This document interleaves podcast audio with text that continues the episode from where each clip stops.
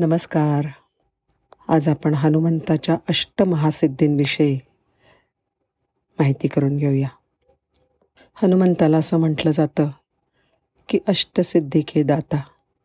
कोणत्या आहेत त्या आठ सिद्धी? हिंदू धर्मामध्ये प्राचीन काळापासून सिद्धी आणि दैवी ज्ञानाचं विशेष महत्त्व सांगण्यात आलं आहे सिद्धी या शब्दाचा अर्थ आहे प्राप्त करणे. मार्कंडेय पुराणामध्ये आठ सिद्धींचं वर्णन आहे. कठोर उपासनेमुळे आणि विशिष्ट प्रकारच्या सात्विक आचरणामुळे त्या प्राप्त होतात असा समज आहे. सिद्धी या शब्दाचा अर्थ आहे पूर्णता प्राप्ती सफलता इत्यादी.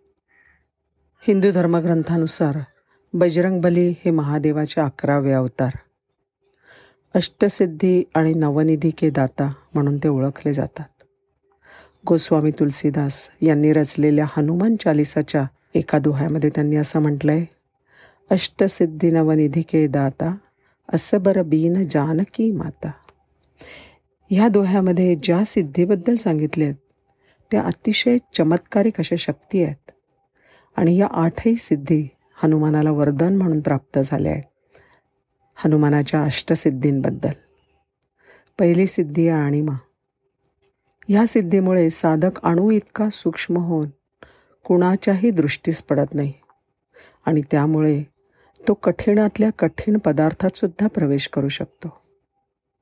आणिमा सिद्धीच्या आधाराने हनुमान कधीही अतिशय सूक्ष्म रूप धारण करू शकतात. ही सिद्धी हनुमानाने महासागर पार करून लंकेत पोचल्यानंतर वापरली होती. अणिमा सिद्धीचा वापर करून त्यांनी संपूर्ण लंकेचं निरीक्षण केलं. ते स्वतः अतिशय सूक्ष्म स्वरूपात असल्यामुळे लंकेतल्या लोकांना हनुमंताच्या तिकडे हजर असण्याबद्दल बिलकुल माहिती नव्हती. त्यांना ते दिसलेच नाहीत. हनुमंताची दुसरी सिद्धी आहे महिमा. या सिद्धीद्वारे साधक आपल्या शरीराला असीमित विशाल काय करण्यास समर्थ असतात. असंच ते सिद्धीचं कार्य आहे. महिमा सिद्धीच्या मदतीने हनुमान आपले शरीर विशाल करू शकत होते. ही पद्धत हनुमानाने लंका ओलांडताना वाटेत सापांची माता सुरसा हिला पराभूत करण्यासाठी वापरली. याशिवाय माता सीतेला श्रीरामाच्या वानरसेनेवर विश्वास बसावा म्हणून हनुमानाने या सिद्धेचा उपयोग करून आपले रूप फार भव्य केलं होतं. तिसरी सिद्धी आहे गरिमा. शरीराला वजनदार भारी बनवण्याची क्षमता म्हणजे गरिमा सिद्धी. गरिमा या सिद्धीच्या साह्याने हनुमान आपले वजन एखाद्या मोठ्या पर्वता एवढे वजनदार करू शकत होते. ही सिद्धी महाभारत काळात हनुमानाने भीमासमोर वापरली होती. जेव्हा भीमाला आपल्या सामर्थ्याचा गर्व झाला तेव्हा हनुमानाने म्हाताऱ्या माकडाचं रूप धारण केलं आणि भीमाचा गर्व मोडण्यासाठी वाटेत आपली शेपूट पसरवली. भीमाने हनुमानाची शेपटी उचलण्याचा प्रयत्न केला पण ती शेपूट काही त्याला उचलता आली नाही. अशा रीतीने त्याने भीमाच्या आप भीमाची आपल्या सामर्थ्याची घमेंड उतरवली. गरिमा सिद्धीचा आणखीन एकदा उपयोग श्रीकृष्णाने केलेला आपल्याला दिसतो. सत्यभामेने पुढच्या जन्मी श्रीकृष्ण फक्त तिला एकटीलाच मिळावेत म्हणून त्यांना नारद मुनींना दान केलं. त्यावेळेला भगवंतांच्या वजना एवढं धन देऊन त्यांची पुनर्प्राप्ती करण्यासाठी श्रीकृष्णाची तुला केली गेली. त्यावेळेला श्रीकृष्णाच्या सर्व पत्नींचं सर्व धन दागिने दुसऱ्या पारड्यात टाकले गेले. तरीसुद्धा श्रीकृष्णांचं पारडं जडच झालं होतं. ज्या वेळेला रुक्मिणीने तुळशीपत्र तिकडे ठेवलं त्यावेळेला मात्र पारडं समसमान झालं होतं. अर्थात भगवंतांनी त्यांच्या शरीराला त्यांनी गरिमा सिद्धीच्या साह्याने शरीराचा आकार न बदलता वजनदार केलं होतं. त्यामुळेच त्यांचं पारडं जड झालं होतं. चौथी सिद्धी आहे लघिमा. शरीराला भाररहित करण्याची क्षमता म्हणजे लघिमा. शरीर मन बुद्धी वाणी आणि इंद्रिय यामध्ये लाघवता आणणे या सिद्धीमध्ये येतं. ह्या सिद्धीमुळे हनुमान स्वतःचा भार पूर्णपणे हलका करू शकत होते. ते एका क्षणात कुठेही जाऊ शकत असत. रावणाने जानकीला अशोक वाटिकेत ठेवलं होतं. हनुमंताने तेव्हा आणिमा आणि लघिमा ह्या सिद्धी वापरून सूक्ष्म रूप धारण केलं. आणि अशोक वाटिकेच्या झाडाच्या पानांमध्ये ते लपले. ह्या पानांमध्ये बसून त्यांनी माता सीतेला स्वतःची ओळख करून दिली होती. पाचवी सिद्धी आहे प्राप्ती. अर्थातच ह्या सिद्धीमुळे साधकाला काहीही प्राप्त होऊ शकतं.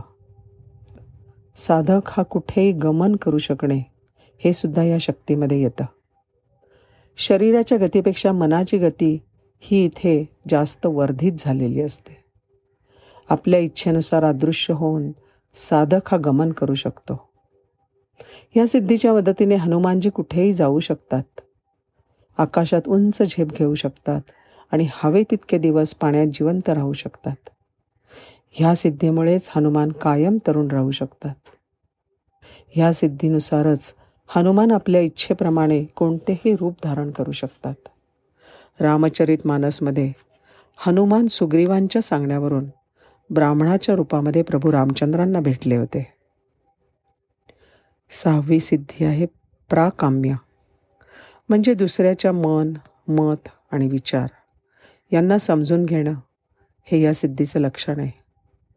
जेव्हा दुसऱ्याच्या मनातल्या एखाद्या गोष्टीला अत्यंत सरलतापूर्वक साधक समजू शकतो तेव्हा समोरच्या व्यक्तीच्या अभिव्यक्तीसाठी काही कारणच उरत नाही आणि तिथे मनोसंवादाला प्रारंभ होतो. या सिद्धीद्वारे हनुमानाला लगेच काहीही मिळू शकते.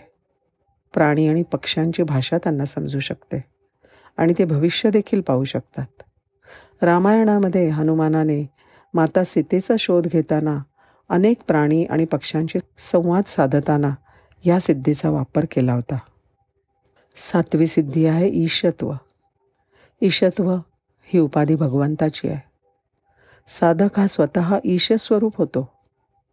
असे म्हणतात ना नर अपनी करणी करे तो नरका नारायण हो जाय अगदी तसे हा साधक या सिद्धी कारणाने भगवत स्वरूपच होतो. तल्लीन होतो. एकरूप होतो. ईशत्व या सिद्धीद्वारे हनुमानाला अनेक दैवी शक्ती प्राप्त झाल्या होत्या. ह्या सिद्धीच्या प्रभावाने हनुमानाने संपूर्ण वानरसेनेचं कुशलतेने नेतृत्व केलं होतं. ईशत्व या सिद्धीने युद्धातल्या मृत माकडांना त्यांनी जिवंत केलं होतं. आणि आठवी सिद्धी आहे वशित्व. कोणालाही वश करून घेणे हे या सिद्धीचं कार्य आहे. एखाद्या कर्वी विधायक कार्य करून घेण्यासाठी ही सिद्धी कामी येते. या सिद्धीमुळे हनुमान जितेंद्रिय आहेत. वशित्वामुळे त्यांनी आपल्या मनावर आणि भावनेवर नियंत्रण ठेवलं आहे ह्या सिद्धीमुळे हनुमान कोणत्याही जीव प्राण्याला वश करून ठेवू शकतात. आणि ह्याच्या प्रभावामुळेच हनुमान अतुलित बलधाम आहेत. अष्टसिद्धी प्राप्त असलेला हा हनुमान ह्या सिद्धींचा दाता होईल असे आशीर्वाद त्याला जानकी मातेने दिले होते. अष्टसिद्धी नवनिधी के दाता असं बरं बीन जानकी माता असं गोस्वामी तुलसीदास म्हणतात. म्हणजेच हनुमान आपल्या भक्तांना या सिद्धींचे वरदान देऊ शकतात. धन्यवाद.